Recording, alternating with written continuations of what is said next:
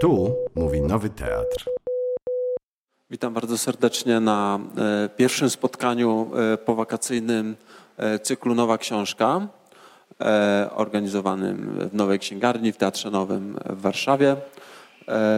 Dzisiaj będziemy mieli wyjątkową okazję rozmawiania o książce jednego z najwybitniejszych pisarzy XX wieku, o książce Raport Brodiego Jorge Luisa Borgesa.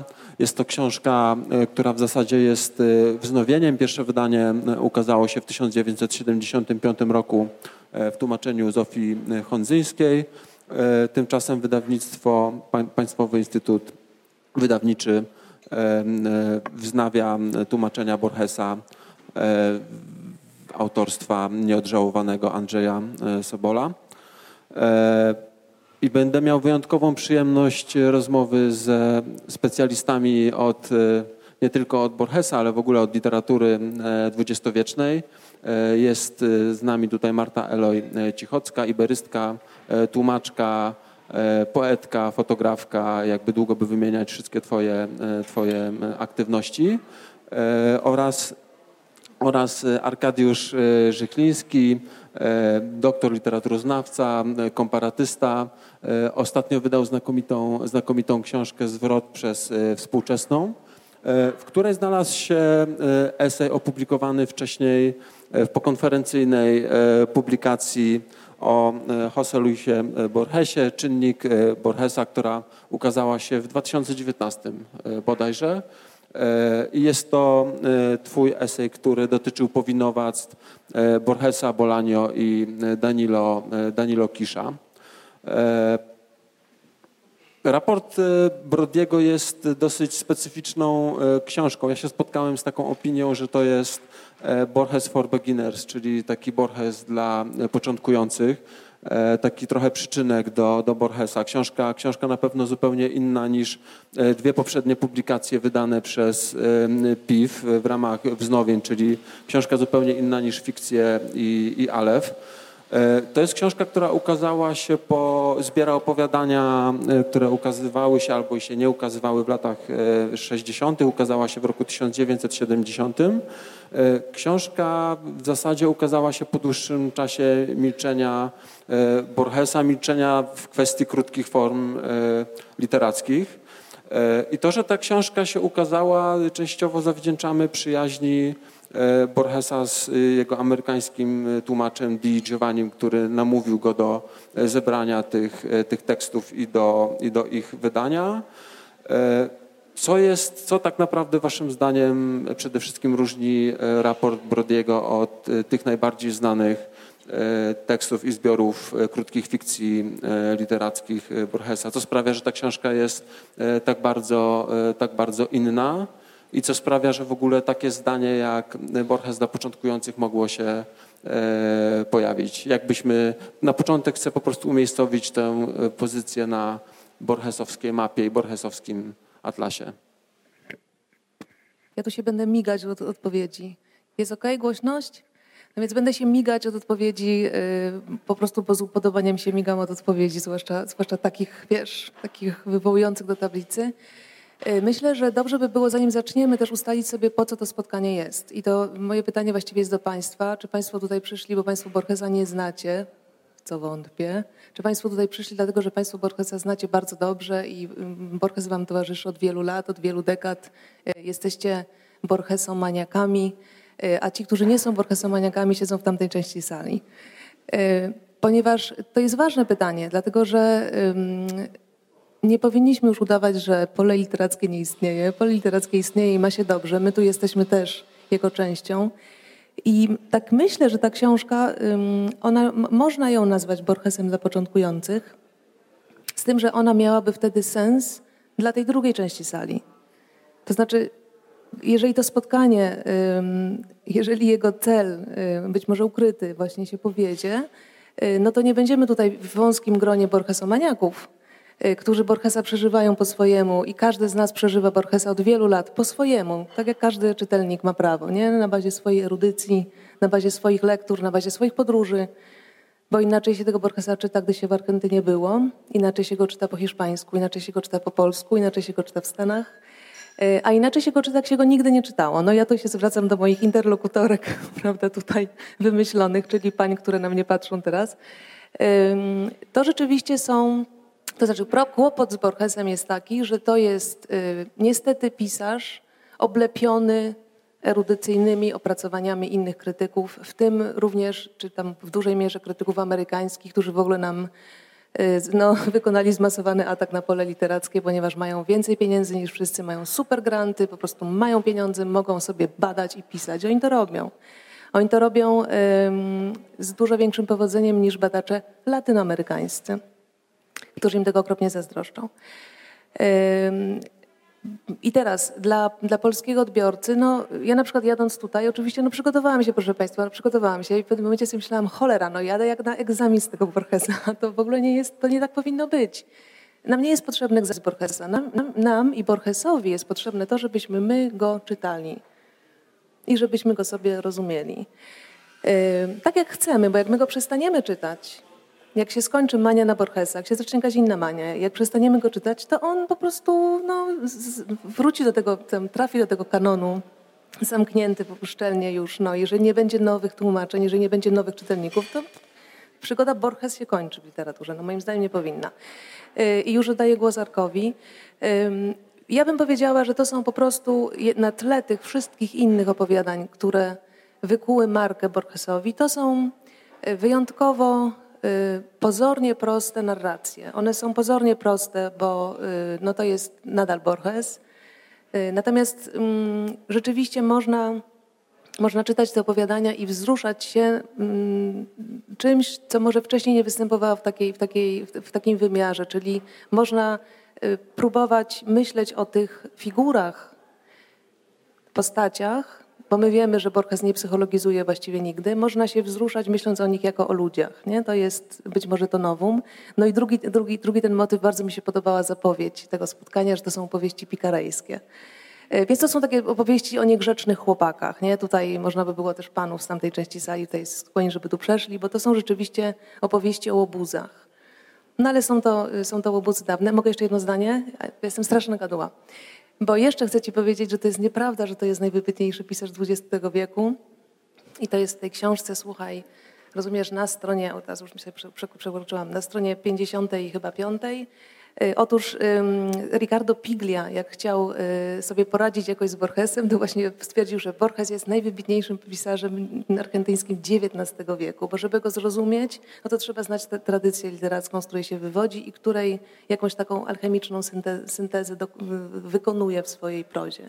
Natomiast on cały czas właśnie się śmiał, że to jest XIX-wieczny pisarz. To jeszcze tylko może dodam na, na, y, częściowo na swoje usprawiedliwienie, że tak naprawdę moje pytanie jest też trochę pytaniem o, o kontekst, o kontekst historyczny, o kontekst polityczny, który sprawił, że e, raport Brodiego się ukazał, bo John, John Maxwell Ketsey stawiał, stawiał taką tezę, że ta reaktywacja Borgesa, twórcy krótkich, krótkich fikcji, częściowo wynikała z tego docenienia, które pojawiło się w latach 60., bo początek lat 60. to jest nagroda międzynarodowych e, wydawców, którą otrzymał e, razem z, z Beckettem, jeśli się, jeśli się nie mylę, e, która miała być nagrodą dla pisarzy, którzy tak naprawdę są chwilę przed Noblem, prawda? E, w tym samym roku nagrodę otrzymał Andrich, no, no, nie jest to wielki innowator. Tymczasem nagroda e, wydawców międzynarodowych miała być nagrodą dla wielkich literackich e, innowatorów. I to jakby wzmogło w Borgesie jakby częściowo chęć do powrotu do pisania czy do wydawania krótkich, krótkich prus. Więc też jakby myślę, że jest być może taka potrzeba, żebyśmy umiejscowili tę książkę w czasie i w przestrzeni socjologicznej, politycznej, niekoniecznie tylko literackiej. E, dziękuję. Przystępując do egzaminu z Borgesa. Od czego zacząć, kiedy pojawiło się tyle wątków? E, może mimo wszystko hmm, od tego pytania, które hmm, gdzieś wybrzmiało w Twojej pierwszej wypowiedzi, to znaczy, czy to jest, czy to jest książka dla początkujących? Być może to, co chciałbym powiedzieć, dobrze komponuje się z tym, na czym zakończyła Marta, to znaczy e, faktycznie myślę, że to byłaby książka dla początkujących, gdyby pojmować Borgesa jako um, najwybitniejszego pisarza końca XIX wieku. To znaczy, pamiętamy, że urodził się w 1899 i faktycznie sam czasem żartobliwie przypisywał się do tego e, stulecia, o które ledwo swoją biografią czy rokiem urodzenia zahaczył. No ale gdybyśmy rzeczywiście e, spoglądali na niego jak na pisarza z przeszłości, to ten tomik na pewno nadaje się do tego, żeby w e, takim mniemaniu nas utwierdzić, przynajmniej w pierwszej lekturze. No bo to są rzeczywiście opowiadania, które w większości mogłyby zostać napisane przed tymi tomikami, które mm, rzeczywiście sprawiły, że twórczość Borgesa jest jakiegoś rodzaju kamieniem milowym w współczesnej literatury.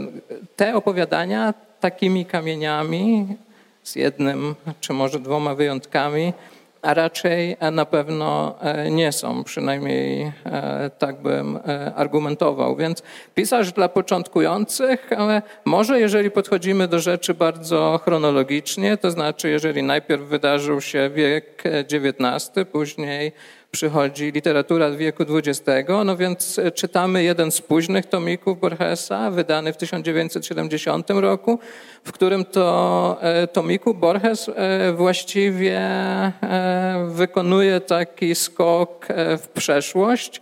Ten tomik przecież bardzo dobrze komponuje się, choć jest inny od powszechnej historii nikczemności, to właśnie w najbardziej bezpośredni sposób nawiązuje do e, tego właśnie prozatorskiego debiutu z 1935 e, roku. To, co wydarzyło się pomiędzy, czyli fikcje wydawane w trzech rzutach, to znaczy 1941, 1944 i 1953. Za każdym razem ten tomik się nieco e, zmieniał w nieco innej formie, e, z dodatkami, z dodatkiem nowych opowiadań wychodził.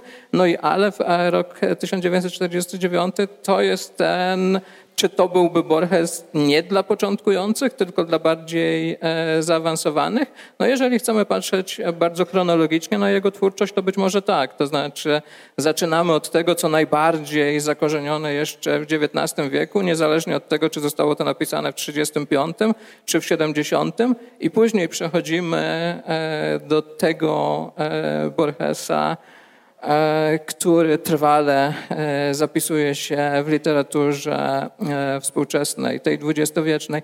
Z drugiej strony ja bym powiedział nie, no nie dla początkujących, w tym sensie, że z drugiej strony patrząc, każdy tomik Borgesa jest tomikiem dla początkującym, dla początkujących, czy każdy tom, prawda, bo to nie jest tak, że, że te mm, bliżej usytuowane współczesności są jakoś większym czytelniczym e, wyzwaniem. Nie, no rzecz jest raczej kwestią nastrojenia i recepcji i, i, i, myślę, że jakieś wielkie czytelnicze zaawansowanie także nie jest konieczne, żeby zacząć od fikcji e, czy Alefa. Więc e, bardzo trudno, bardzo trudno powiedzieć, na czym, ta, na, na, na czym ta łatwość w tym przypadku miałaby polegać. Myślę, że ten rys, e, ten rys takiego spojrzenia chronologicznego. Rzeczywiście, jeżeli tak chcielibyśmy to postrzegać, to ten późny tomik Borgesa jest właściwie chronologicznie e, wcześniejszy niż te, e, niż te, które, niż te które go poprzedzają. Ale ja bym od tego tomu raczej nie zaczynał, bo, bo to może nas, bo to może nas niekoniecznie na tego Borgesa, którego najbardziej warto czytać, e, odpowiednio w tym pierwszym podejściu nastroić. Ja bym jednak, e, ja bym jednak tym początkującym mm, dał do ręki wcześniej wznowione przez e, PIF tomiki, czyli te główne fikcje ILF-a, no a później właśnie raport Brodyego. Bardzo dużo mówiłeś i, i ty Marta też o tym wspomniałaś, o, o czasie i o, o chronologii. A myślę, że raport Brodiego jest podwójnie bardzo mocno zakorzeniony, jeśli nie wręcz zainstalowany w przyszłości. To znaczy, po pierwsze, jakby Borges ostentacyjnie tą książką oddaje hołd Kiplingowi i, i, i swojej, swojej miłości do, do, do, do, Kiplinga, do Kiplinga. Z drugiej strony tytułowy tekst, który, który kończy, kończy ten, ten zbiór, jest hołdem dla Swifta E, i dla, i dla podróży Gullivera pojawiają się Jahusi, chyba tak to było przełożone, prawda, przez... E, e, proszę? Jahusi, którzy, którzy są też bohaterami podróży Gullivera. Więc to jest ta jedna, jedna płaszczyzna. Natomiast druga płaszczyzna jest już płaszczyzną czysto fabularną, to znaczy Borges po prostu bardzo dużo pisze o przeszłości, o przeszłości Ameryki e, Południowej, o przeszłości Argentyny, e, wspomina wielkich gałczów, wielkich generałów, wielkie, wielkie bitwy. E, tak naprawdę współczesność tam specjalnie nie istnieje i nie, i nie egzystuje. E, I zastanawiam się, na ile też e, raport Brodiego, to, to też jest oczywiście podchwytliwe i chytre, chytre pytanie, e, na ile, na ile raport Brodiego mógł być w jakiś sposób odpowiedzią na wszystkie zarzuty, które pojawiały się przez bardzo długi czas wobec Borgesa, że on jest pisarzem kosmopolitycznym, że, że on nienawidzi Argentyny, że Argentyna w jego, w jego literaturze nie do końca istnieje w taki sposób, w jaki nacjonaliści argentyńscy by chcieli. E, więc czy w jakikolwiek sposób ta książka mogła być odpowiedzią na tego rodzaju e, e, zarzuty? Bo ona pod tym względem bardzo różni się od labiryntowych, labiryntowych fikcji i, i, i Alefa. Więc przeszłość. Borges. Ale myślisz, że, że, że dlatego, że jest bardziej wprost? Mhm. Nie wiem, mi się wydaje, że jeszcze w, w tym takim u, u, znaczy, umieszczaniu Borgesa w kontekście no, zabrakło tego, znaczy wypowiedzenia tego, o czym pewnie tutaj w tej części sali wszyscy wiemy, czyli dlaczego on tego, tego Nobla nie dostał. Prawda? I to, I to też jakoś tam to pole literackie się, się spięło z polem politycznym, a właśnie Borges już był wtedy akurat w takim wieku, że no, że, że, że zmianę, nie chcę tutaj nawet używać nazwisk, bo właśnie chyba nie chodzi o te nazwiska, tylko że on jakby załapał się na to, że koło politycznej fortuny się obróciło w drugą stronę i on przez chwilę y, ucieszył się, że wraca spokój. Czy wraca, no właśnie, coś, do czego on był bardziej przyzwyczajony. I to jest okropne, co ja mówię teraz, dlatego że, yy, no nie wiem jak Państwo, ale to, to, to koło politycznej fortuny w Polsce na przykład wzbudza różne moje tęsknoty. Ale właśnie pytanie, yy, no właśnie, czy te, czy, te, czy te zmiany, czy one zawsze nie są krzywdzące dla kogoś, prawda? No bo są tacy, co są inspektorami ptactwa przy jednej władzy, a potem, a potem robią karierę, ale są tacy, którzy potem, najpierw robią karierę, a potem są inspektorami ptactwa na przykład i umierają wtedy. W sumie Borges nie wyszedł najgorzej na tym, że nie ma Nobla. Tak mi się wydaje. E, natomiast jeżeli chodzi o tę, jego argentyńskość, nie wiem, może, może Arek masz jakieś takie większe anegdoty. No, ta jego argentyńskość jest taka dwoista, bo to jest chłopak, który jednak, y, który jednak no, wyjechał jako, jako, jako dziecko, on wrócił jako młody człowiek i się tą Argentyną zachłysnął, a z drugiej strony miał świadomość, zresztą w tym tomie też daje tego świadectwo w takich on jest, jego się ciekawie czyta, bo, bo jednak to nie jest pisarz rozwlekły i on takich mikro, mikrogestach tam zdaje sprawę z tego właśnie, że na przykład się na czymś nie zna. To też y, bardzo fajnie wychodzi w przekładzie. Tam jest to, to takie opowiadanie, gdzie on spotyka swojego tam sąsiada, z sąsiedztwa, znaczy sąsiada z sąsiedztwa, chłopaka z sąsiedztwa, który y, burzy się strasznie, że on pisze on, o, o nożownikach, że on pisze o, o, o przemocy i mówi, przecież ty w ogóle nie znałeś tych ludzi. A Borges w oryginale mówi me, me documentado, czyli czyli udokumentowałem się dosłownie. Y, I teraz tłumacze z tego robią, y, Hondzyńska robi zbadałem sprawę i to jest takie zbadałem, zbadałeś, ale ja ich znałem. Nie miałeś co badać, ja ich znałem. A, a Sobol Jurczykowski mówi, no tak, badałem dokumenty i to nie jest dokładnie me documentado, bo me documentado to też można by było się po prostu właśnie porozmawiać z ludźmi, podowiadywać się, nie? No nie, masz, nie miałeś co zbierać dokumentów, no bo ja mam jakby przekazy żywe. Także ta jego argentyńskość też jest taka dokumentada. Ona równie dobrze mogła, on równie dobrze mógłby nie wrócić i zostać świetnym Europejczykiem.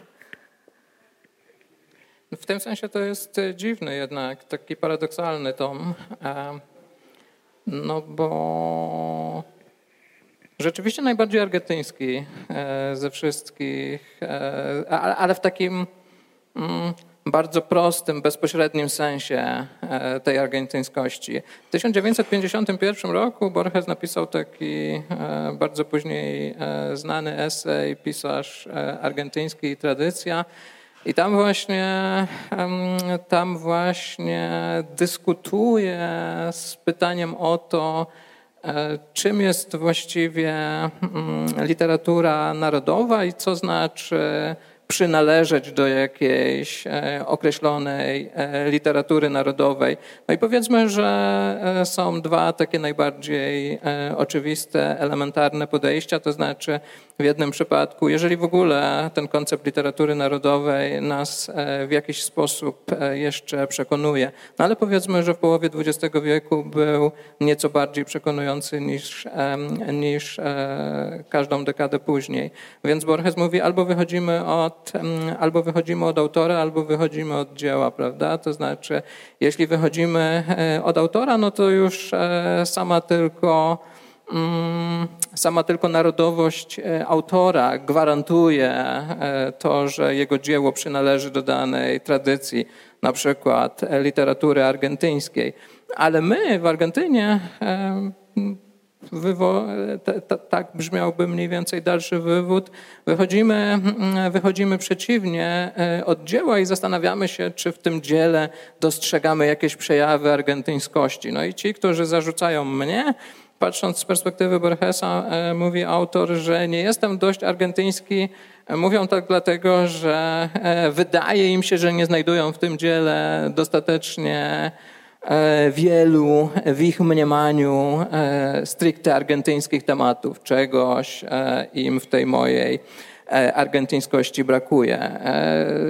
Szekspir, mówi Borges, byłby zdziwiony, gdyby zarzucano mu, czy, czy, czy pytano go, czy jest pisarzem, czy jest pisarzem angielskim czy brytyjskim, skoro na przykład pisze o księciu duńskim prawda? E, więc e, przekuwając e, w paradoks to pytanie, Borges też oczywiście zdaje się mówić, jeśli w ogóle chcemy tę literaturę jakoś na mm, narodowej mapie umiejscowić, no to oczywiście sama tylko osoba autora gwarantuje tę przynależność albo, albo nie, ale nie ma co próbować e, doszukiwać się i z, e, i z lupą sprawdzać w jego dziele, czy dość tam znajdziemy, nie wiem, polskości, argentyńskości czy francuskości.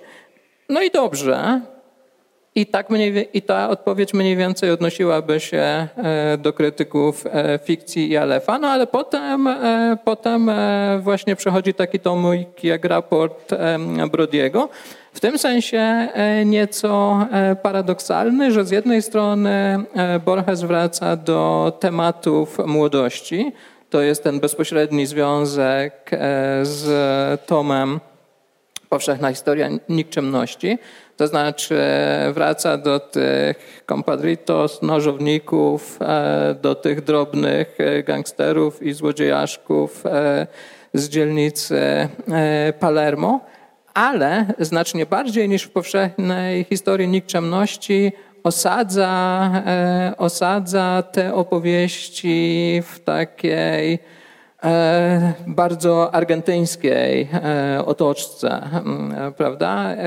Także druga, mm, druga Część tych e, opowiadań, e, które tutaj znajdziemy, z kolei e, wiąże się czy powiązana jest z historią Argentyny, czy szerzej Ameryki Łacińskiej. Więc ten kontekst, który wcześniej w dziele Borgesa właściwie odgrywa znacznie mniejszą, nieporównywalnie mniejszą rolę, Tutaj, e, tutaj e, z taką mocą się uwyraźnia, że wracając do tego pytania o Borgesa dla początkujących, e, gdybyśmy zaczęli lekturę od tej książki, to właściwie moglibyśmy, mm, to właściwie moglibyśmy o nim także ze względu na, nie tylko ze względu na sposób, w jaki zabiera się za swoje tematy, znacznie prostszy w tym przypadku, ale także, mm, ale także ze względu na osadzenie tych tematów w konkretnej rzeczywistości, myśleć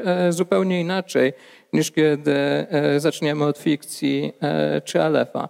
No więc e, paradoks argentyńskości, powiedziałbym, sprawia, że ta książka jest moim zdaniem jednak mało reprezentatywna dla twórczości Borgesa jako takiej. Stężenie argentyńskości w tej książce jest nieporównywalnie większe niż w jakiejkolwiek innej. Oczywiście nie jest tak, żebyśmy tych elementów e, bezpośredniej argentyńskości nie znaleźli w fikcjach, Alefie czy gdziekolwiek e, indziej, ale e, nie możemy pod względem takiego tematycznego właśnie stężenia, powiedziałbym, porównywać tego z tym raportem. Przy czym rzecz jest, jak mi się wydaje, kwestią kwestią raczej przypadku niż świadomego zamiaru. To znaczy, ja mm, ze względu na to, co wiemy o okolicznościach e, powstania tego e, tomiku, raczej e, nie sądzę, żeby Borges chciał nim komukolwiek coś odpowiedzieć, pokazać, czegoś dowieść, czy cokolwiek innego. To jest tomik właściwie trochę przypadkowy, w tym sensie, że może ja już długo mówię, e, e, że, że, może powinniśmy jeszcze e, odrobinę taki bezpośredni, personalny kontekst także uruchomić. To znaczy rok 1970, Borges ma 71 lat, to jest dość trudny czas dla niego osobiście. To znaczy od, od, e, początku, najpóźniej połowy lat 50. E, e, pogłębiają się kłopoty ze wzrokiem. Autor nie jest już w stanie samodzielnie czytać i pisać, zaczyna dyktować swoje utwory. Ze względu na to także punkt ciężkości z prozy przenosi się na poezję, ponieważ, ponieważ w takim stosunku autor, osoba, której autor dyktuje, e, jak Borges mówi, znacznie łatwiej mu tworzyć, e, tworzyć poezję niż nawet krótkie formy prozatorskie. Mimo wszystko one są znacznie dłuższe niż ta poezja, którą pisze. Mm, przeżywa kryzys twórczy, czego może tak bardzo nie widać, jeśli spojrzymy czysto ilościowo na rzeczy, które się ukazują bo jednak e, w tym czasie e, co kilka lat e, pojawia się kolejna książka. Niemniej, jak sam mówi, przeżywa kryzys twórczy w odniesieniu do twórczości prozatorskiej. To znaczy, wydaje mu się pod koniec lat 60., że być może że być może nie będzie już pisał w ogóle opowiadań, że nie tylko jak pisze w swojej autobiografii, jego najlepsze e, dzieła e, są już e, za nim, a nie przed nim. Nie sądzę, żeby mówił to kokieteryjnie, ale także, że w ogóle, że w ogóle nie wróci już do prozy. I właśnie kontakt z Tomasem Normanem Di Giovannim, jego amerykańskim tłumaczem, sprawia, że, sprawia, że postanawia ten zbiór Mm, który stanie się później raportem Brodiego przygotować. I ostatnia rzecz e, personalna, no to nieudane małżeństwo z e, e, Estelą Astete Mian, z przyjaciółką, koleżanką z lat młodości. Mm, którą poślubił w roku 67 jako 68-letni mężczyzna, wcześniej e, mieszkający e, wciąż e, z matką. Małżeństwo okazuje się, mm, okazuje się kompletnym fiaskiem. Borges nie potrafi, nie potrafi sobie poradzić z tą sytuacją. E, w ogóle w ówczesnej Argentynie nie ma możliwości rozwodu, jedynie separacja, ale także to, Mm, jest e, ponad siły tego 70-latka, e, który zawsze e, miał wokół siebie osoby, które trochę zajmowały się jego życiem, podczas gdy on mógł zajmować się swoją twórczością. I także tutaj Di Giovanni mu, mu pomaga. Pewnego dnia Borges po prostu rano żegna się ze swoją żoną, to pyta go jeszcze, co zrobić, co zrobić na obiad czy kolację kiedy wie już, że e, do domu e, nie wróci. Faktycznie w ten sposób rozpoczyna się e, separacja. No więc to są wszystko rzeczy, mm, ta, ta ostatnia wydawałoby się zewnętrzne, niekoniecznie bezpośrednio najbardziej istotne, ale w tym kontekście one mają jednak znaczenie, ponieważ składają się na taki, na taki moment kryzysowego przesilenia. I ten tomik jest e, formą powrotu do pisania samego Borgesa, więc e, w jego, w jego takim e, personalnym dorobku on odgrywa bardzo istotną rolę, ponieważ jest takim momentem przełamania pewnego, pewnego rodzaju twórczego przełomu, powrotu do, prawda? Jak spojrzymy na to, co się dzieje w latach, 7, e, w latach 70., to ta twórczość, e, to ta twórczość doznaje niesłychanej intensyfikacji. W 75 ukazuje się tomik poezji i kolejny tomik prozy, czyli Księga Piasku. W 76 kolejny tomik poezji, w 77 następny.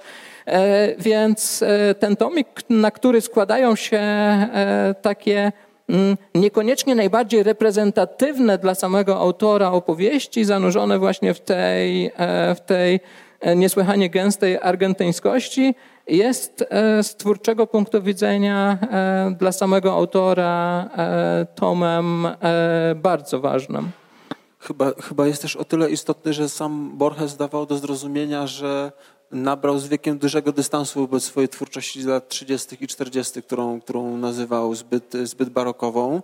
E, I to jest zresztą dosyć z jednej strony znamienne, a z drugiej przewrotne, że tytuł tego tomu to raport e, Brodiego, raport, czyli coś bardzo, bardzo surowego, coś, coś napisanego oficjalnym, e, oficjalnym językiem, ale tak naprawdę tym oficjalnym językiem jest napisany tylko ostatni tytułowy, tytułowy tekst.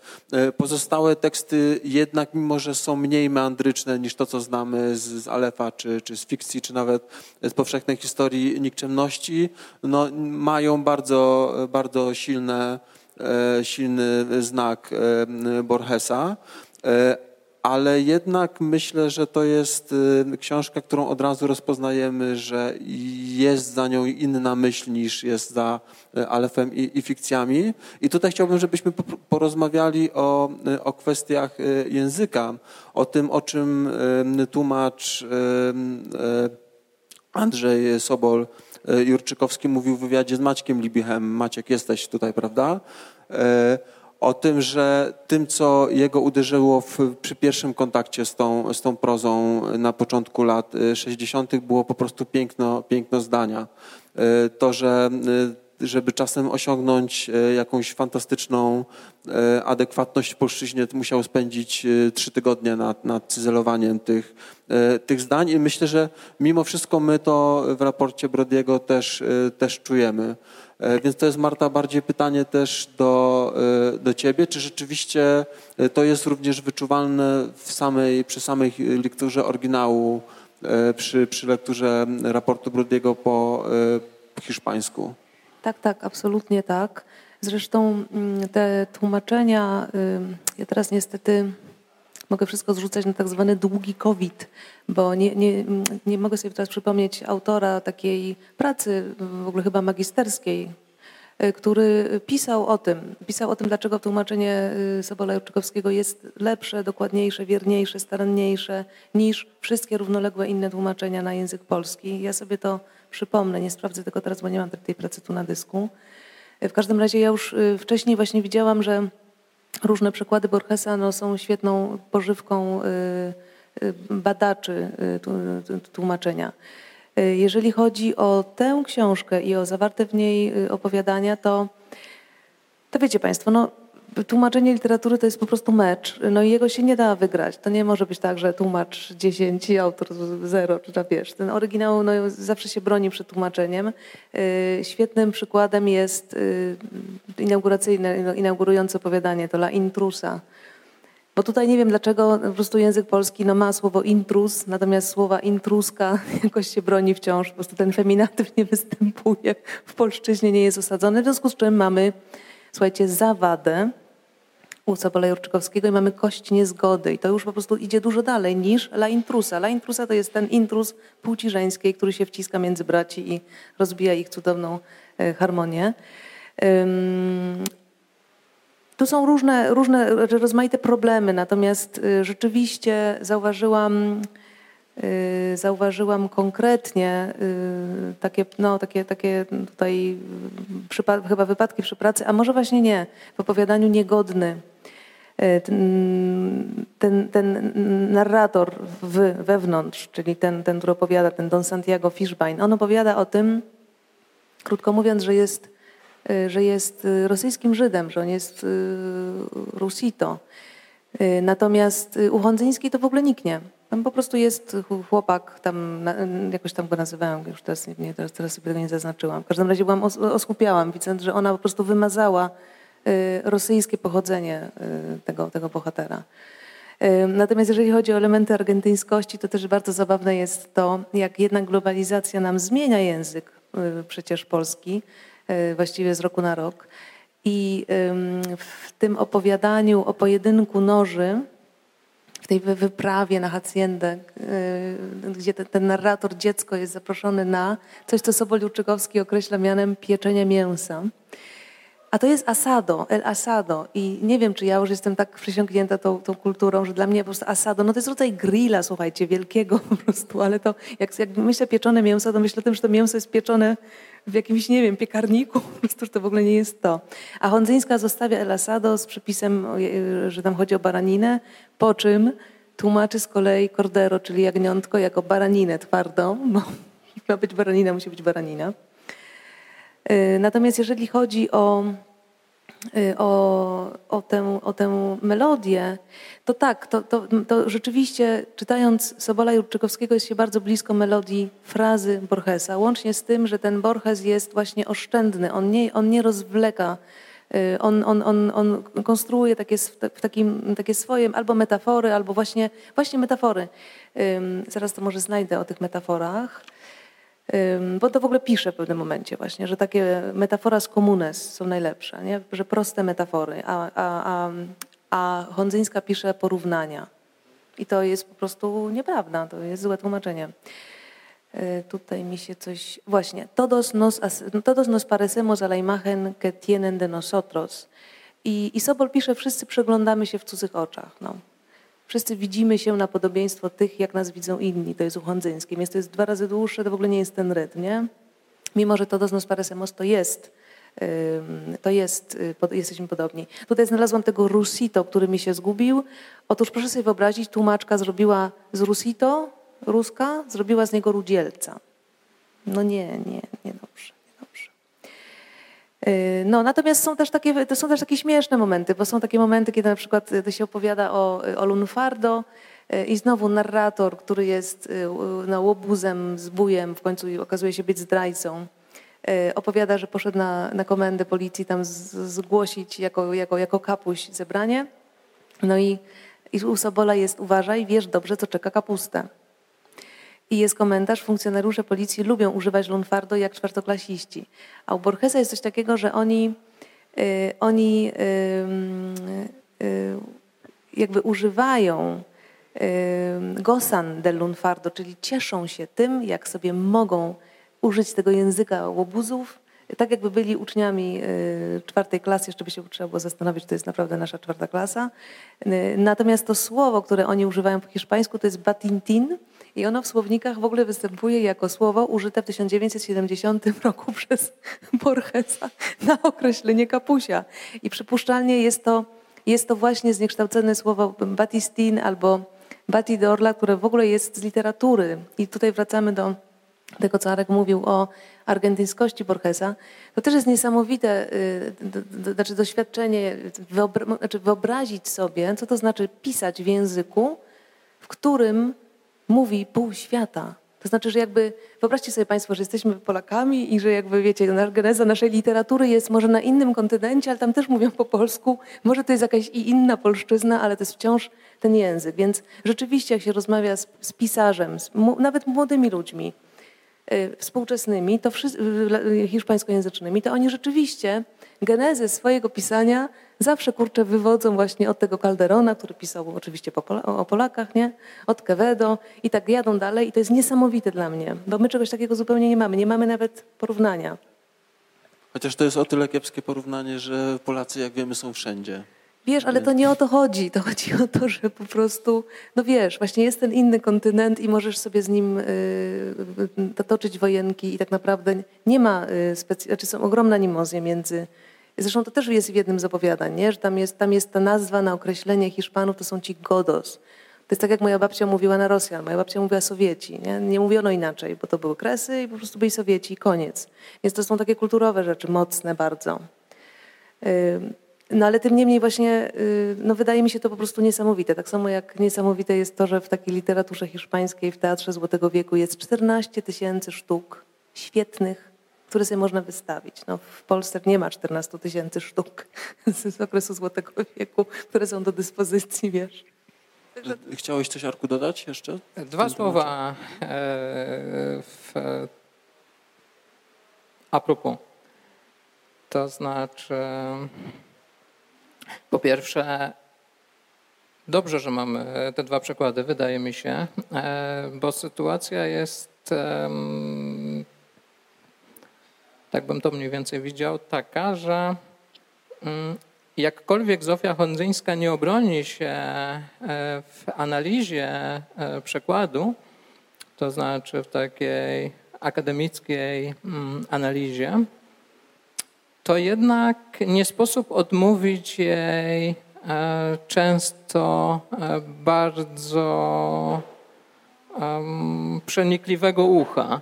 To znaczy, mnie się wydaje, że już nawet e, w tym zestawieniu tytułów z jednej strony zawada, z drugiej strony kość niezgody. Do tej pory ta kość niezgody w większości E, tak to opowiadanie było znane. Nie tylko tak, bo to jest akurat, to jest akurat jedno opowiadanie, które w przekładzie e, Sobola Jurczykowskiego już się wcześniej ukazało w antologii e, osobistej.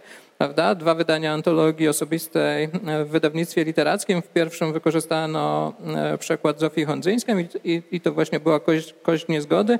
We wznowieniu z, z 2008-2009 roku E, właśnie e, zawada e, Andrzeja Sobola-Jurczykowskiego. No więc myślę, że już to, już to zestawienie trochę nam mówi o różnicy pomiędzy dwoma, pomiędzy podejściami obydwu tych mm, osób, to znaczy Zofii Hondzyńskiej z jednej strony, ona wydała swój przekład w 1975, czyli 5 lat po premierze oryginału i Andrzeja Sobola e, Jurczykowskiego. Nawiasem mówiąc, e, w większości przekłady Andrzeja Sobola Jurczykowskiego gdzieś się e, ukazywały, nawet jeżeli to były, to były nakłady własnym sumptem w wydawnictwie Lobos, prawda, ale niedostępnym poza bibliotekami właściwie ale akurat chyba raport Brodiego e, nigdy wcześniej, e, nigdy wcześniej nie był wydany, więc e, w tym sensie to też jest,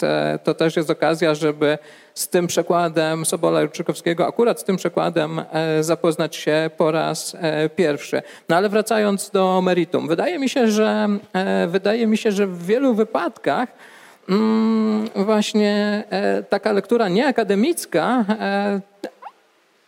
ale mm, zwracająca uwagę na pewne czytelnicze niuanse, u Zofii Hondzyńskiej potrafi, potrafi znaleźć e, coś, co bywa trafniejsze, bywa trafniejsze nawet niż u Andrzeja Sobola-Jurczykowskiego. E, streszczając to, co chcę powiedzieć, e, jeśli chciałbym cytować Borgesa, to robiłbym to korzystając z przekładów, biorąc te dwa, oczywiście Andrzeja Sobola-Jurczykowskiego Ale jeśli chodzi o lekturę Borgesa, to nie lekceważyłbym mm, tego przekładu Zofii Hondzyńskiej.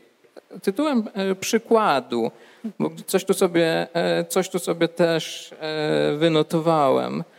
Mm, to znaczy na przykład, na przykład, na przykład zdanie z Ewangelii świętego Marka. W pewnym momencie w pewnym momencie mamy taki fragment. W kuchni była gitara, to jest przekład Andrzeja Sobola Jurczykowskiego. W kuchni była gitara. Przed wydarzeniami, o których opowiadam, robotnicy rolni siadali w kręgu. Jeden z nich dotykał strun, ale nigdy nie odważył się zagrać. Nazywano to e, gitar. A, no dobrze, czytamy, prawda? I e, domyślamy się, e, jak e, moglibyśmy być może oddać to w języku polskim, niemniej jednak Andrzej Sobol-Jurczykowski zostawia to słowo w oryginale. Czytamy u Chędzyńskiej z kolei, w kuchni wisiała gitara. Przed zdarzeniami, o których opowiadam, stajenni siadali kołem i ktoś trącał jej struny, nigdy jednak nie grał naprawdę. Nazywało się to gitarowanie. E, no i to jest dobre, e, to jest dobre, prawda? I takich przykładów, mm, już nie będę e, nimi Państwa zanudzał, ale takich przykładów, takich przykładów znalazłoby się, znalazłoby się trochę więcej. Nie chcę przez to powiedzieć, że że równoważy to e, błędy merytoryczne, e, jakie znajdziemy u Zofii Hondzyńskiej, aczkolwiek pamiętamy, że ten kontekst przekładowy był kompletnie inny, prawda? To znaczy możliwość korzystania z opracowań, możliwość wykorzystania internetu, żeby dotrzeć do niedostępnych źródeł i tak dalej. No, w 1975 roku oczywiście e, z tego wszystkiego e, skorzystać nie mogła. Więc nie chcę e, powiedzieć, że to, że to równoważy te błędy merytoryczne, ale chcę powiedzieć, że jeśli, że lepiej, że dysponujemy tymi dwoma przekładami, niż, że dysponowali, niż kiedy dysponowalibyśmy tylko, tylko jednym z nich. Tak, ale musimy teraz propagować nowy, słuchajcie, koniecznie. To, znaczy, to, to, w ogóle jest odwieczny problem, nie? jeżeli się czyta y, cokolwiek, czy to jest poezja, czy to jest, y, czy to jest proza, jeżeli to się czyta w języku polskim, w przekładzie. I to ja nawet nie chcę mówić, czy to jest lektura akademicka, ale jeżeli zafascynuje nas jakiś obraz, jeżeli zafascynuje nas jakiś motyw, i nawet sobie chcemy po prostu po ludzku sprawdzić, jak to brzmi w oryginale, to mnie się zdarzyło już, no, być może dlatego zostałam tłumaczką, no setki razy naciąć, że ktoś tam Susan Sontag po prostu no, zmienił kompletnie. Ktoś tam, y, no nie wiem, tak Krystyna Radowska, moja ukochana, no to to jest jej strategia po prostu przetrwania, nie? To jest nadpisywanie ciągłe. To jest tworzenie obrazów, które są przepiękne i to jest przepiękne tłumaczenie, przepiękny wiersz po prostu Borges Urodowski to jest cud Boży, tylko że to nie ma nic wspólnego z tym, co pisze po hiszpańsku. No i to mnie się osobiście nie podoba.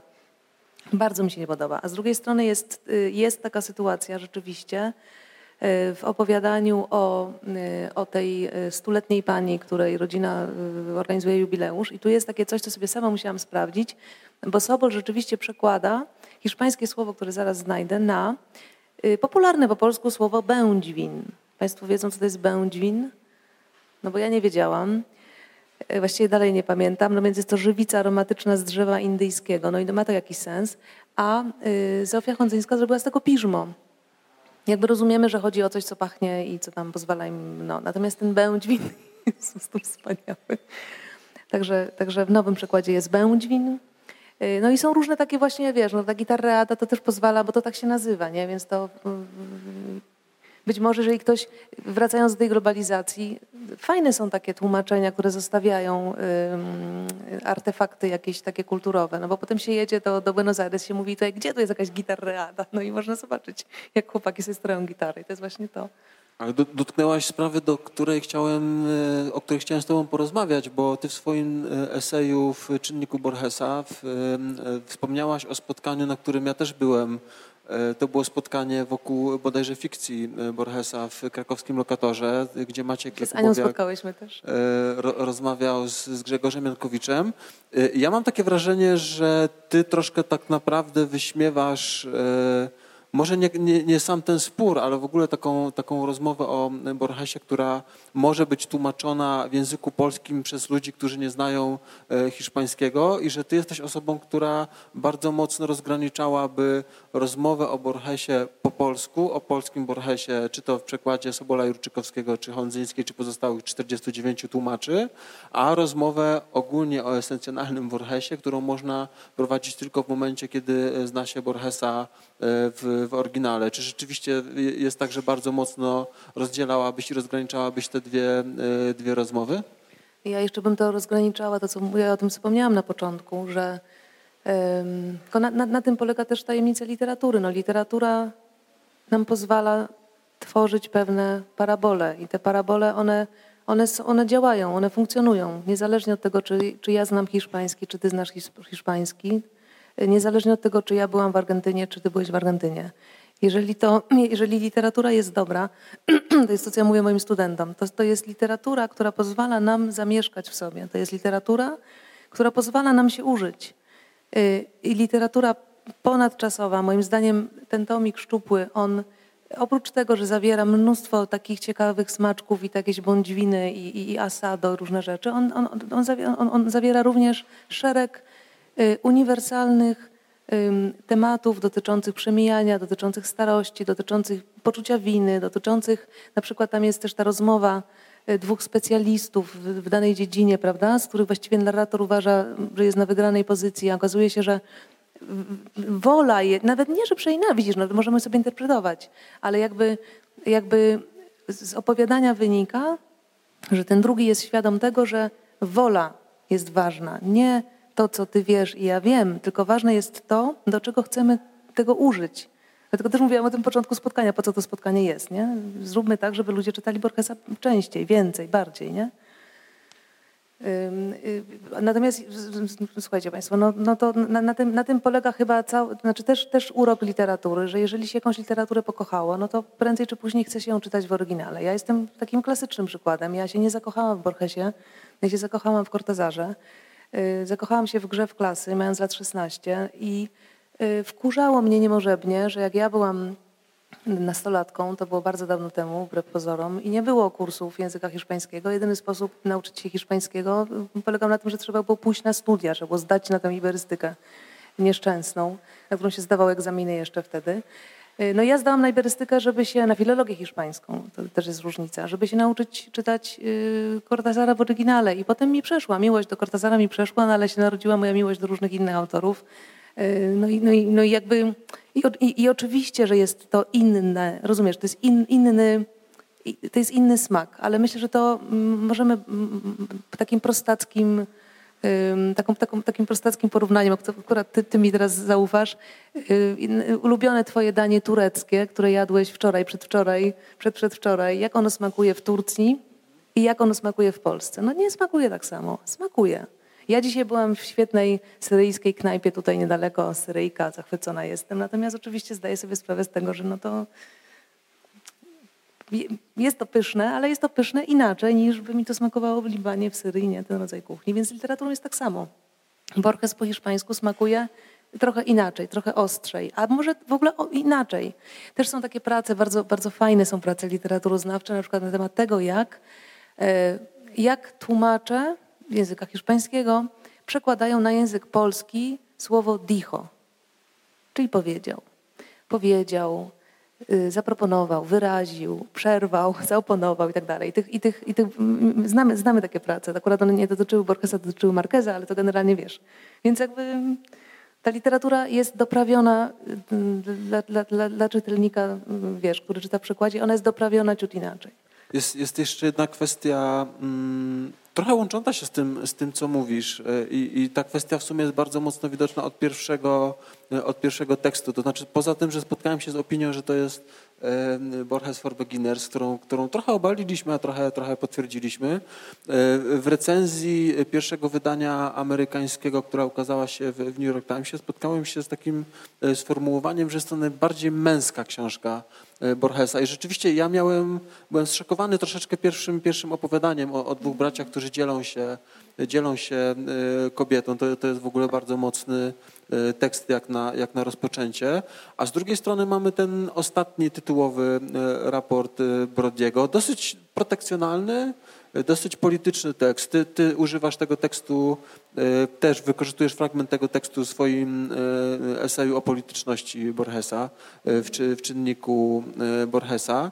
E, więc rzeczywiście zgodzilibyście się i podpisalibyście się pod tym, że to jest taki męski Borges, już pomijając same, sam motyw gałczów, prawda, tych pojedynków, latających noży, e, noży, które w zasadzie same, same działają i nie potrzebują do tego, e, do tego człowieka, to jest chyba rzeczywiście coś, co również bardzo mocno wyróżnia raport Brodiego. Nie, nie na poziomie politycznym, ale na poziomie tak naprawdę czysto niemalże fizjologicznym. Nie wiem, Marku, czy ty o męskości będziesz mówił? Ja myślę, że tam kobiety też są. Są piękne postaci tych malarek, które, które są w jakiejś konkurencji. Dwa słowa o męskości, a potem ty, o kobiecości i polityce. Ale zanim zapomnę, e, zanim zapomnę to, o czym Marta wspomniała, czyli Sylwester e, Łazicki i, e, i jego praca magisterska e, napisana na polonistyce poznańskiej na temat e, przekładów, e, na temat przekładów Borgesa. To tylko jako przypis do tego, o czym rozmawialiśmy wcześniej, a sam Sylwester to, to, to bardzo ciekawy człowiek. Dzięki niemu poznałem mm, w swoim czasie Andrzeja mm, Sobola Jurczykowskiego, ponieważ, ponieważ właśnie tę swoją pracę pisał wówczas w bliskiej, e, w bliskiej współpracy e, z panem e, Andrzejem. A wracając, a wracając już do meritum, czyli, czyli męskości, to jest jeden z tych głównych tematów i równocześnie i jednocześnie jedna z binarnych opozycji, która, które u Borgesa są bardzo silne od początku jego twórczości. To znaczy, część z Państwa pewnie o tym wie, mm, jeśli nie, to, to, to, to, to przypomnę. Borges e, miał duży kłopot e, psychologiczny ze swoją, ze swoją z przeszłością swojej rodziny, z historią, która, e, która jakoś mu ciążyła, ponieważ była tak monumentalna. To znaczy obydwaj, e, obydwaj dziadkowie, zarówno dziadek ze strony ojca, jak i dziadek ze strony matki, walczyli e, i wsławili się e, swoją walecznością w walkach w wojnie wyzwoleńczej na początku XIX wieku. Te, te postaci wciąż przywoływane są w wierszach i opowiadaniach Borgesa, ale te postaci przewijają się także jako figury e, już e, od jego dzieciństwa, prawda? W opowieściach, e, w opowieściach babki, w opowieściach matki, w opowieściach ojca te monumentalne postaci z przeszłości, ci ludzie czynu, ludzie e, miecza czy e, szabli jakby rzucają cień e, na psychę samego Borgesa, który postrzega się jako, jako słaby wobec nich, prawda? Jako człowiek pióra. To jest ta opozycja człowieka czynu, człowieka miecza i, i człowieka pióra. Ta opozycja aktywności takiej e, potocznie e, bezpośrednio ujmowanej i pasywności, prawda? Jeżeli to pisanie za biurkiem, a raczej przywodzi nam na myśl e, pasywność.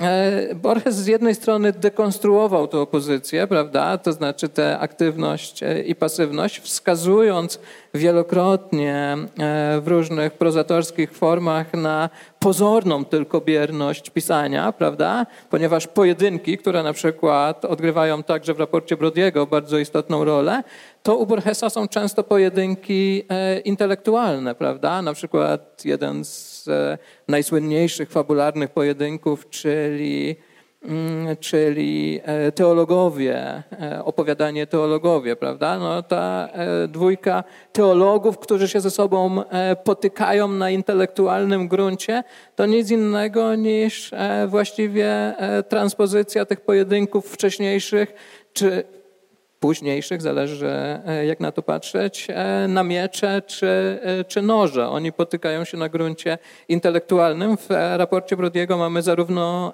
zarówno takie, jak i jak i inne pojedynki. W każdym razie te, ten, te, ten element walki e, to coś, co u Borgesa wciąż powraca i związane jest także właśnie z jakąś próbą z jakąś próbą zagospodarowania tej, e, tej opozycji, poradzenia sobie E, z tym, że, e, że no właśnie, raczej spędziło się dzieciństwo e, w bibliotece niż na ulicach. Nawiasem mówiąc, drobna dygresja. W przedmowie do tomu Evaristo Cariego z 1930 roku, czyli takiego nietłumaczonego na język polski tomiku o pewnym lokalnym e, poecie, zmarłym w wieku 29 lat. Borges pisze, że wychował się, e, wychował się w dzielnicy Palermo, takiej e, podmiejskiej dzielnicy o nie najlepszej sławie. Palermo dlatego, że, dlatego, że osiedlali się tam zwłaszcza migranci z Włoch. E, I w pewnym momencie e, zaczęła do niego docierać ta, e, ta szemrana sława Palermo i, w pewne, i, i przez osmozę ją jakoś, ją jakoś sobie także przywłaszczył, przyjął, orientując się zarazem, że właściwie on swoje dzieciństwo w tym Palermo spędził za wysokim ogrodzeniem, za murem domu rodziców w bibliotece, w bibliotece e, swojego ojca. Więc to zainteresowanie e, tematami e, takiej. Mm, zdegenerowanej trochę czasem męskości, to znaczy nie tej męskości walecznej z, z okresu walk e, wyzwoleńczych, tylko tej e, męskości szemranych knajpek, tej, tej, tej męskości podbitych kompadritos, mm, którzy ze sobą e, rywalizują na noże, to też, to też jakiś sposób na, na, na, na jakiś pomysł na obrobienie tego, co w pewnym sensie jest e, jego dziedzictwem.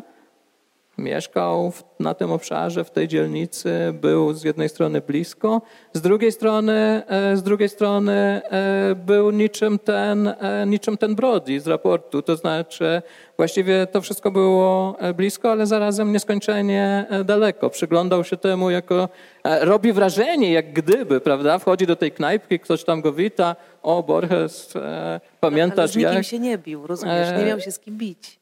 Znaczy, podobno w szkole go trochę męczono, no, prawda? W szkole oczywiście, no, ale tak, on się tak, nie bił tak, na równy tak. No, e, więc sprawia wrażenie, jak gdyby faktycznie, jak gdyby faktycznie w tym środowisku pływał trochę niczym ryba w wodzie, ale tak oczywiście, tak oczywiście nie jest. To jest raczej pozycja etno E, loga, etnografa, kogoś, kto e, przez e, przesłonę przygląda się temu, co później w opowiadaniach opisuje. No właśnie jest to opowiadanie pojedynek, które jest o dwóch kobietach, ale tutaj dokładnie mm, jakby tutaj są zdania ilustrujące stanowisko Arka, czyli Borges pisze, znaczy narrator tutaj takie, takie zdanie znajdziemy, że na ogół sądzimy, że przypadek zesłał nam podłe warunki życia, że innym trafiło się coś lepszego. Kult gauczów i Beatus Ille to miejskie tęsknoty. Dokładnie to, tęsknota chłopaka, znaczy już starszego pana za młodością i jeszcze za, za, za, być, za byciem urwisem. Nie? A kto, kto wymyślił opis y, opowiadania? Czyje są te łotrzykowskie? Y, y, no właśnie, Anno, opowiedz nam, skąd ci się wzięły powieści łotrzykowskie? Co? Nie, no to właśnie jest, bo to jest bardzo ciekawa rzecz. Ja się tak zaczęłam zastanawiać, myślę sobie, kurka wodna, no z jednej strony literatura jakby, ta teoria literatury jeszcze hiszpańskiej do tego, no te powieści łotrzykowskie ma, ma bardzo mocno skatalogowane, nie? Y, jeżeli chodzi o okres i, i, i o typ, a potem sobie myślałam, no tak, no Oczywiście to nie musi być powieść Łotrzykowska, powieść, bo to w ogóle nie jest powieść, chociaż jest taka bibliografia, jakaś taka ogromna wszystkich utworów Y, literatury y, argentyńskiej i tam jest powieść Borgesa, która oczywiście nigdy nie powstała, więc, no ale nie napisał żadnej powieści, więc powieści łotrzykowskie to to nie są. Ale opowiadania łotrzykowskie czemu nie? Czemu nie? Chociaż powieści Łotrzykowskiej teoretycznie ten, ten narrator, bohater właśnie nie, nie, nie podlega jakiejś, jakiejś przemianie. Nie? Ta przemiana jest pozorna i często też bywa ofiarą. Ale mi się spodobało, że Łotrzykowskie, że współczesne Łotrzykowskie, także punkt. No i ci bohaterowie męscy, oni są jednak ostatecznie często po prostu antybohaterami, są, są jednak tchórzami, są, są donosicielami, e, są e, uciekinierami, więc... A największą, a największą bohaterką jest ta, ta żona, która idzie zabić właściciela nożem męża, bo mąż ją obroni, to... Albo babka, która dożyła 100, 100 e, lat. E, jest jeszcze jeden wątek, który chciałbym z wami e, poruszyć, ale jest kilka znakomitości na, na krzesełkach naprzeciwko nas, więc może ktoś chciałby zabrać głos, coś dodać, uzupełnić albo zadać, zadać pytanie. Jeśli tak, to, to bardzo proszę. Anna Karczewska, bardzo proszę. Powiedzienie znakomitości, więc trochę się czuję niepewnie teraz. E, ja chciałam powiedzieć, e, skąd się wzięło określenie, że to jest taki e, Borges dla początkujących, bo to jest trochę jakby mój wymysł w tym kontekście, bo ja przeczytałam, czytam Borgesa tak jak Kamil je wydaje, czyli po kolei fikcja, ale faj teraz raport Brodiego. Nie znam się na tym kompletnie, ja nigdy nie studiowałam literatury i wydaje mi się, że tych trzech książek, które wyszły, faktycznie raport Brodiego jest jedyną książką, która ma bardzo niski próg wejścia, bo można to przeczytać absolutnie bez e, wiedzy na temat kultury Ameryki Południowej, bez znajomości Borgesa. Można to czytać po prostu jako te opowiadania łotrzykowskie, za które miałam nieprzyjemności u redaktora Kamila, który powiedział, że to nie może być użyte w, tej, e, w tym kontekście i szanuję to, doceniam ale wydaje mi się, że jednak mimo wszystko to jest, e, to jest coś takiego, że to są po prostu takie opowiadania, które można czytać wyłącznie jako przygodę i koniec. Ale pojawiają się tam już takie e, rzeczy, które potem Borges rozwija, czyli te właśnie, nie wiem, sztylety, które mają e, swoją własną wolę i już takie rzeczy, które potem w tych kolejnych tomach, nie kolejnych, tylko wcześniejszych, jak się okazało, były rozwijane. Więc jeżeli ktoś chce zacząć czytać Borgesa, to myślę, że ten tom jest najlepszy, dlatego że można go przeczytać bardzo prosto, znaleźć sobie tam elementy, które być może nas zainteresują i potem przejść do tych bardziej zaawansowanych opowiadań, które pisał. Ja się z tym zgadzam, bo zdaje się, że ja tak właśnie czytałam. Jakoś tak zupełnie, bo to jeszcze były czasy bibliotek, czyli właściwie się szło po to, co było. Naprawdę, naprawdę. I bo ja pamiętam jako pierwsze opowiadanie Borgesa przeczytane w życiu, to na pewno tę yy, nieszczęsną kość niezgody i właśnie, więc yy, potwierdzam. No i potem oczywiście miałam ochotę czytać dalej, no bo jak coś tak, to było tak hipnotyczne już samo w sobie. I też ten raport Brodiego, no ja uwielbiam, naprawdę uwielbiam. Z różnych względów uwielbiam. Między innymi dlatego na przykład, no, to też jest cudowne móc przeczytać po pięciu latach czy po dziesięciu latach opowiadanie, które już się przeanalizowało na dziesiątą stronę, no i zobaczyć jednak, że ta, ta, ta, znaczy ta, ta metafora, no właśnie nie wiadomo, czy to jest metafora, czy nie, ten król, który ma obcięte członki i w ogóle wyłupione oczy i w ogóle bez języka jest taką kukłą, którą no, no, no, no nosi tych czterech szamanów. No, że to jest jednak y, tak naprawdę no, y, fotografia dokumentalna, prawda? Ale tutaj, tutaj, tutaj i też dziękuję Ci Arku za to, że pozwoliliście mi napisać esej o polityce, bo ja się w ogóle na polityce nie znam, natomiast dużo się dowiedziałam przy okazji. Dzięki, że go napisałaś. E, ja tylko chciałbym, e, ja tylko bym może dodał po pierwsze, że chyba to sprawka po prostu antologii osobistej, bo też chyba pierwszym opowiadaniem Borgesa, które jakoś tak mocno utkwiło mi w pamięci, to, to była właśnie e, Kość Niezgody, ale nie, nie cały ten tomik, tylko właśnie to pojedyncze opowiadanie.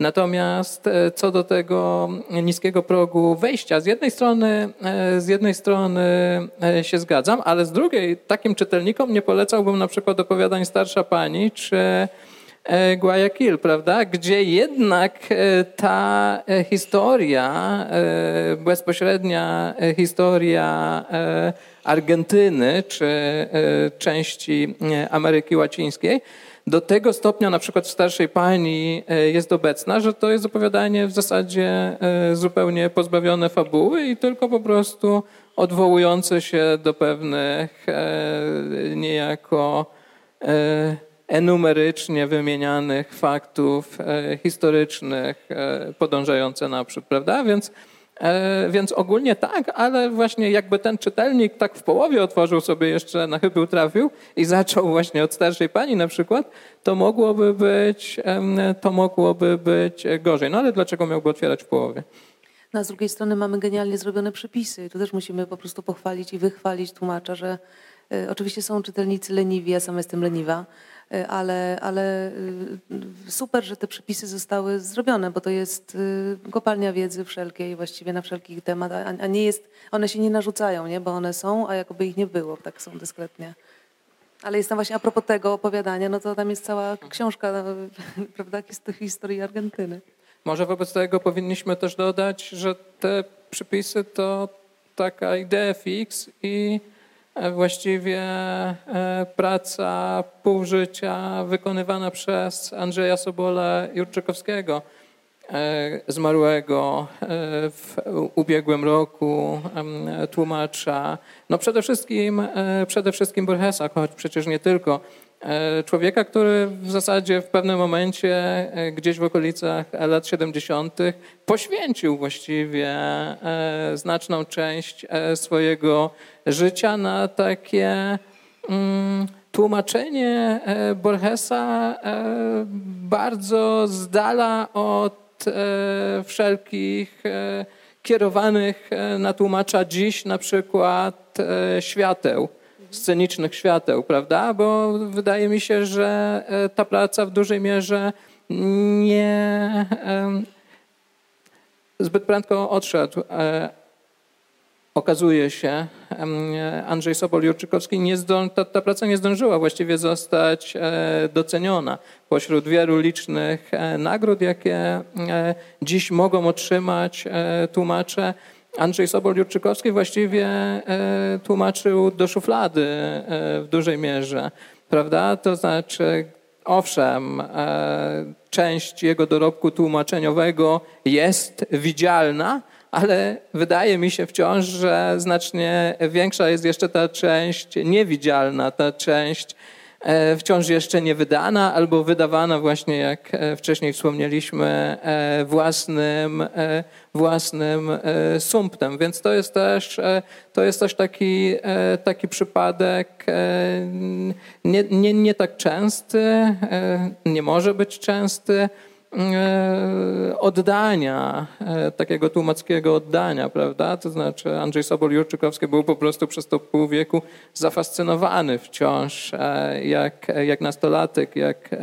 jak w pewnym sensie w najlepszym znaczeniu tego słowa dziecko, które, które wciąż z pasją wraca do, do swoich lektur Borgesem. No i rzeczywiście jak już wiemy i jeszcze będziemy się dowiadywać, sądzę, e, w najbliższych latach, zrobił dla tego Borgesa e, bardzo wiele. No właśnie, a czy my możemy mieć pytanie do Kamila Piwowarskiego? Można mu dać mikrofon, bo ja trochę, trochę nad, tymi, nad tymi szufladami Sobola, które się zatrzasnęły w pewien moment, to jakoś tak ubolewaliśmy. To proszę powiedzieć, jakie są jeszcze dalsze plany, bo jestem ogromnie ciekawa, co, co z tych rozmów y, ówcześnie prowadzonych i, i, i co z tego wyszło i co wyjdzie. No, plany są szerokie. Trzy tomy y, wykładów, esejów, y, biografii syntetycznych i tak dalej, tekstów zaklętych, odzyskanych w tłumaczeniu Andrzeja Sobola. To, będą, to każdy z tych tomów około 40 arkuszy będzie liczył i to będzie naprawdę gigant. No ale to tak e, raz na rok e, w, w, tak, w takim rytmie myślę. No plus, e, plus wznowienia opowiadań dalej, Księga Piasku, Pamięć Szekspira, Powszechna Historia. To tyle mogę powiedzieć, bo to jest już zabukowane. Na Księgę Piasku się bardzo cieszymy, myślę. To chyba, chyba Tadeusz Komendant y, napisał o Andrzeju Sobolu Jurczykowskim, że on tłumaczył po prostu y, Borgesa od zawsze i, i od początku. I, I, jeśli się nie mylę, to chyba w tym roku mielibyśmy rocznicę 60-lecia y, od pierwszego opublikowanego przekładu Borgesa w wykonaniu Andrzeja Sobola Jurczykowskiego, tak mi się wydaje. Jeszcze jedna ciekawostka a propos Robert, raportu, raportu Brodiego opowiadanie tytułowe w 75. tłumaczeniu Zofii Honzyskiej ukazało się też w przekroju, e, bo, bo znalazłem, że, że był to najprawdopodobniej e, pierwodruk. Chyba już nie mamy czasu na ostatni, ostatni wątek, który, który chciałem poruszyć. E, tak, mi, tak mi tutaj pokazują. Chciałem z wami jeszcze porozmawiać o Borgesie, nie jako pisarzu, ale o, o czytelniku, ale to już mo, może zrobimy po prostu nieoficjalnie. Nieoficjalnie koniecznie. Czy ja mogę szybko streścić ten cytat, co sobie tu go przywiozłam? Tak, koniecznie. Mam, mam taki cytat z Borgesa z wywiadu, którego udzielił w 79 bodajże, takiego filmu Bor, Borges para millones. I on tutaj bardzo ładnie mówi, to, jest, to, to są takie zdania, których możemy używać na zajęciach. Ale będziesz po ci to- hiszpańsku czytała? Nie, będę po polsku od razu szybciej.